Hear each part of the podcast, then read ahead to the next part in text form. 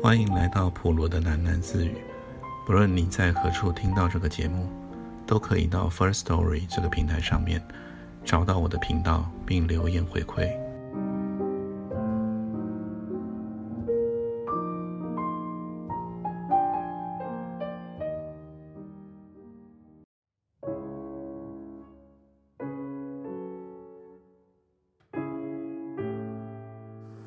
只有坐牢中的人。才会这样子数日子过活。为了新先生的这句话，君夏常常想：什么叫做囚？囚犯的囚。因为确实坐过牢，君夏能以特别的深度思索这个问题。他得到的答案是：只要是让人受罪万分，却又无力脱离的，都算监狱。照这个定义。谁不是在牢笼之中呢？好极了，带着刑罚在身的军侠，不禁感到了一阵宽慰，又不禁想起了秃鹰。秃鹰的确是囚犯，而且还是个毒囚，被语言彻底隔离。他的浓重口音就是铜墙铁壁，在那里拘禁着一颗饶舌的心灵。只能透过一个很高的窗口吐露中曲，但别人听起来误认成了垂壁的噪音。三百磅医生也是一个囚犯，他的牢狱就是他的胖，由脂肪构成无期徒刑，并科劳役，一动身就喘，说话也喘，连笑起来都是负担。他的吨位让女人退避三舍。让孩子啼哭，他的正面和背面都能制造笑料。他的手铐就是腕表，紧紧地陷进了肉里，脱下来就是一圈勒痕。世界对他来说永远太窄，他整天挤出了一身汗。他的前途是一张血压与血糖的控制表。这条路令人心灰意冷，不管他怎么走。总是惹人嫌，他累赘，而他的肚子太饿，出口又太小。想到这儿，君夏察觉到自己不厚道了。其实渐渐地发现，三百磅医生是一个善良的人，而且重感情。虽然拒绝进入密室，他还是时常的指点君夏一些专业的问题，也费心的帮忙采购了各种的必需品。两人长相携，坐在了电脑的前面，一起浏览专科的题目。偶尔，三百磅医生也传授一些独门绝活。注意看呐，这两只耳窥器。三百磅医生说：“它们有什么不同呢？”军霞仔细地看了两组盒装的器材，看不出有什么不同。三百磅医生得意非凡。移动滑鼠开了网页，解释道：“其中一只是从拍卖网站上低价标购的二手货，几乎是全新的。你再把标签磨坏一点点。”三百磅医生说，然后混充成诊所购入的同色物品退货，差价就出来了，免费外快啊！这样做好吗？军侠惊问：“有什么不好啊？”三百磅医生怅然地说：“不然，待在这种破诊所，你想穷死啊？”总是觉得不好，但其中又有另一种好。三百磅医生处处显出了对他的不见外、不藏私的友善，完全将他当成了一个宝贝学弟。三百磅医生开启了新的网页，兴高采烈地说：“来，送你一个大礼。那是一个全新的账户。这个账户啊，给你用。”三百磅医生说：“以后啊，你想买东西就方便了，尽量用吧。每个月用现金跟我结账，不收你手续费啊。的确是慷慨的大礼，因为遭到褫夺公权，军侠动用电子信用的时候，常常会莫名受阻。他端详荧幕上的账户，寻思道：“但是我好像不缺什么啊。”没这事，人怎么可能什么都不缺啊？哦，好吧，我想想啊。军侠当真思索，半晌以后说：“有没有园艺方面的杂志啊？”“怎么会没有呢？”三百磅医生查询出洋洋洒洒几十页的杂志简介。两人对园艺都是外行，于是决定凭感觉挑选。巴比伦花园，这名称让两人一直感觉很可爱。第一次收到杂志的时候，军侠的感觉很轻快，好像和这个世界吵过一架以后，再度握手言和。但是，他收到的不止杂志，还有另一封小小邮件同时寄来，与巴比伦花园淡棕色的大信封一起静静地躺在桌面上。军侠踌躇了几天，才开启了它。从监狱转来的邮件，里面又是一封小的信函，已经被拆阅过了。那是妈妈的死讯。妈妈在数周之前猝死于心肌梗塞。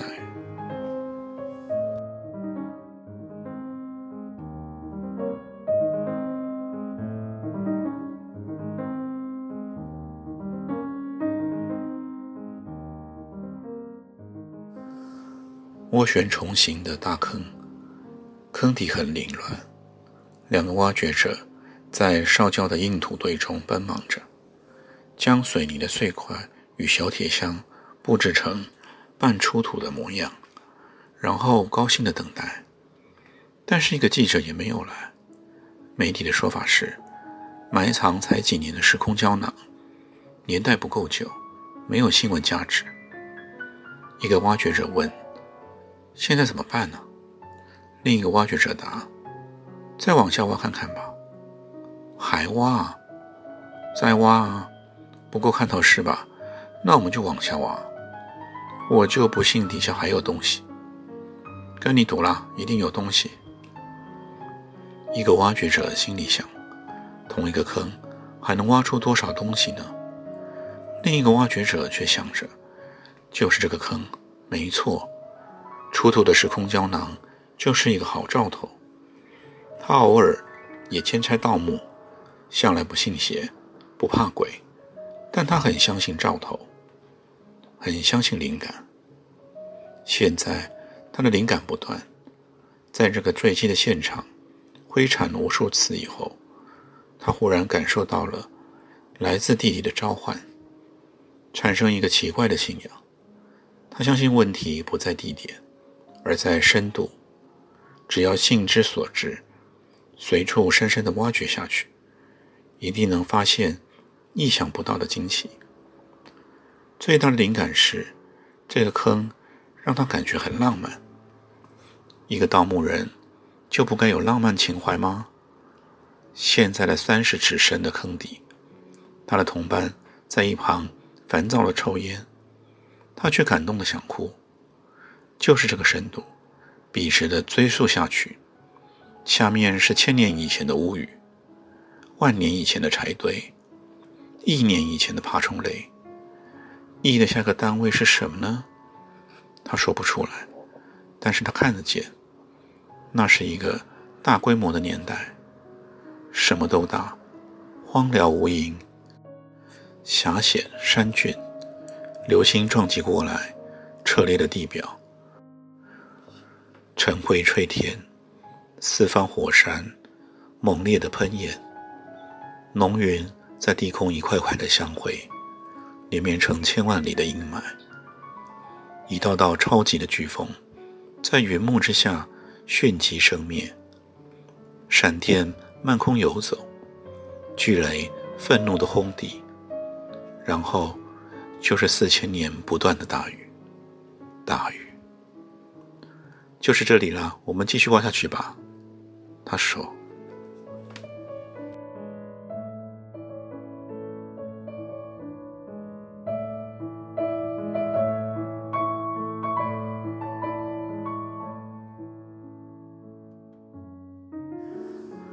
他们挖出了那一具瓮装的干尸的时候，记者们全员到齐了。让考古学家扼腕的是，两个挖掘者自行地揭开了瓮封，几乎将古代的遗骸破坏殆尽。前所未见啊！最美的史前埋葬方式。这是媒体刊登的报道标题。只能从残存的遗屑按两个挖掘者的现场目击拼凑线索。这是一个史前的女性。呈屈身抱膝的坐姿，藏在了瓮里，年代估计约六千到八千年。按照不成文的惯例，学者们为她取了一个小名“真”。真的体长约五尺三寸，年龄不超过二十，可能未曾生育，深褐色的头发，骨架纤细，死因不详。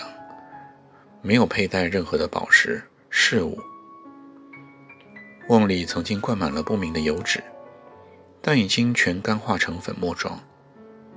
根据两个挖掘者的说辞，出出土的时候，真的衣物已经无存，躯体四肢栩栩如生，肌肤面容宛若透明，及腰的长发结成了单辫，辫子末梢。在风中轻轻地飘晃着，是个美人呢。两个挖掘者坚称，但是阳光照射过来了，阳光来了，真，它一见光就慢慢的坍碎、崩散，化作棉絮，片片飞扬。等到真正的专家赶赴现场的时候，针已经大致瓦解了，横陈委婉在泥土之上。筋肉成灰，骨骼剧裂，唯一具体的竟是内脏。依稀从针低垂的头部，高高的绕过了颈项，顺着背脊的曲线滑下，在腰部几乎中断，再往下又成团，整副脏器石化不符，形成一个坚硬的问号。经过精密的研究化验。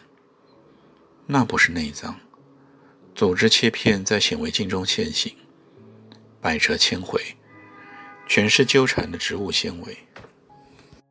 那是花，从食道到肠子，塞满了千百朵含蕊的花蕾。奇异的古代花葬，让坠机的坑洞再一次声名大噪。官方将现场列为重要的史迹研究地点。人们蜂拥而来，清新的旅游业者在丘陵地上纵横奔车，连河城也沾了光。常有迷途的旅客误闯，人们不介意河城与古迹地的差别，一落了车，见到什么都激赏，对脚下的赭红色的泥尘多了几分想象。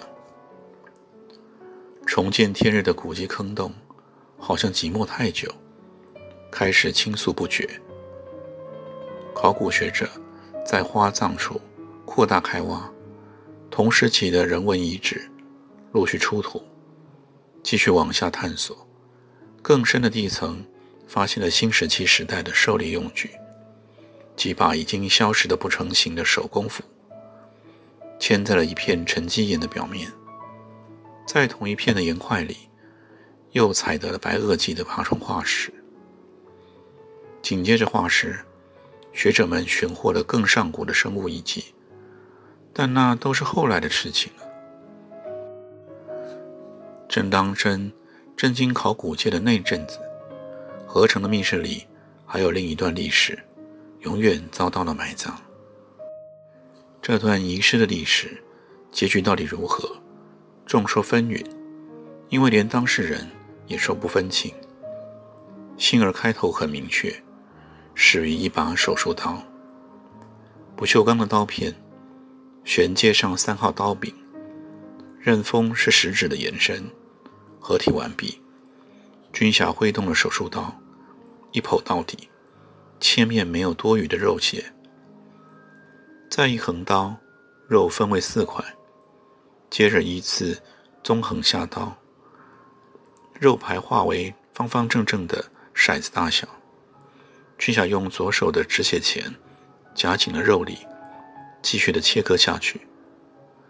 站在活动隔离后的医疗专区，藏在山崖底下的地下基地，军霞以手术台作为桌面，以一个不锈钢盘充当砧板。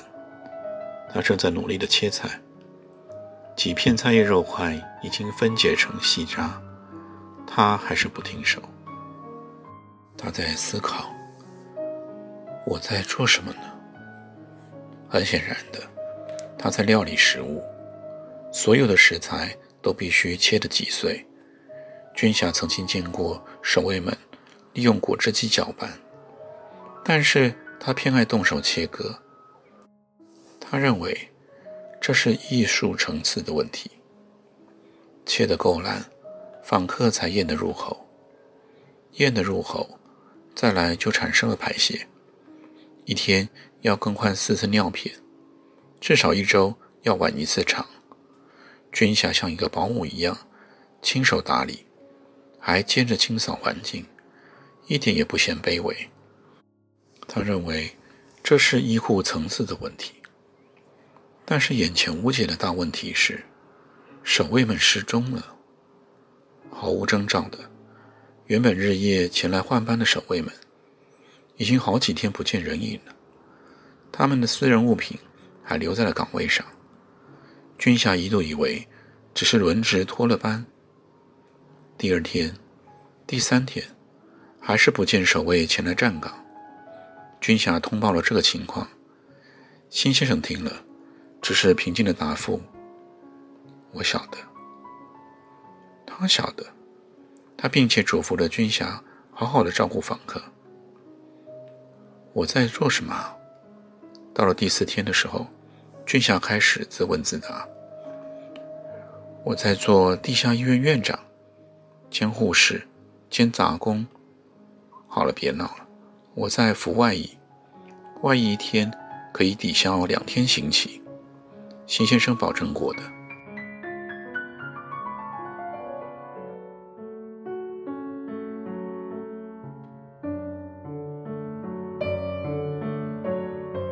今天就先听到这里，我们改天见。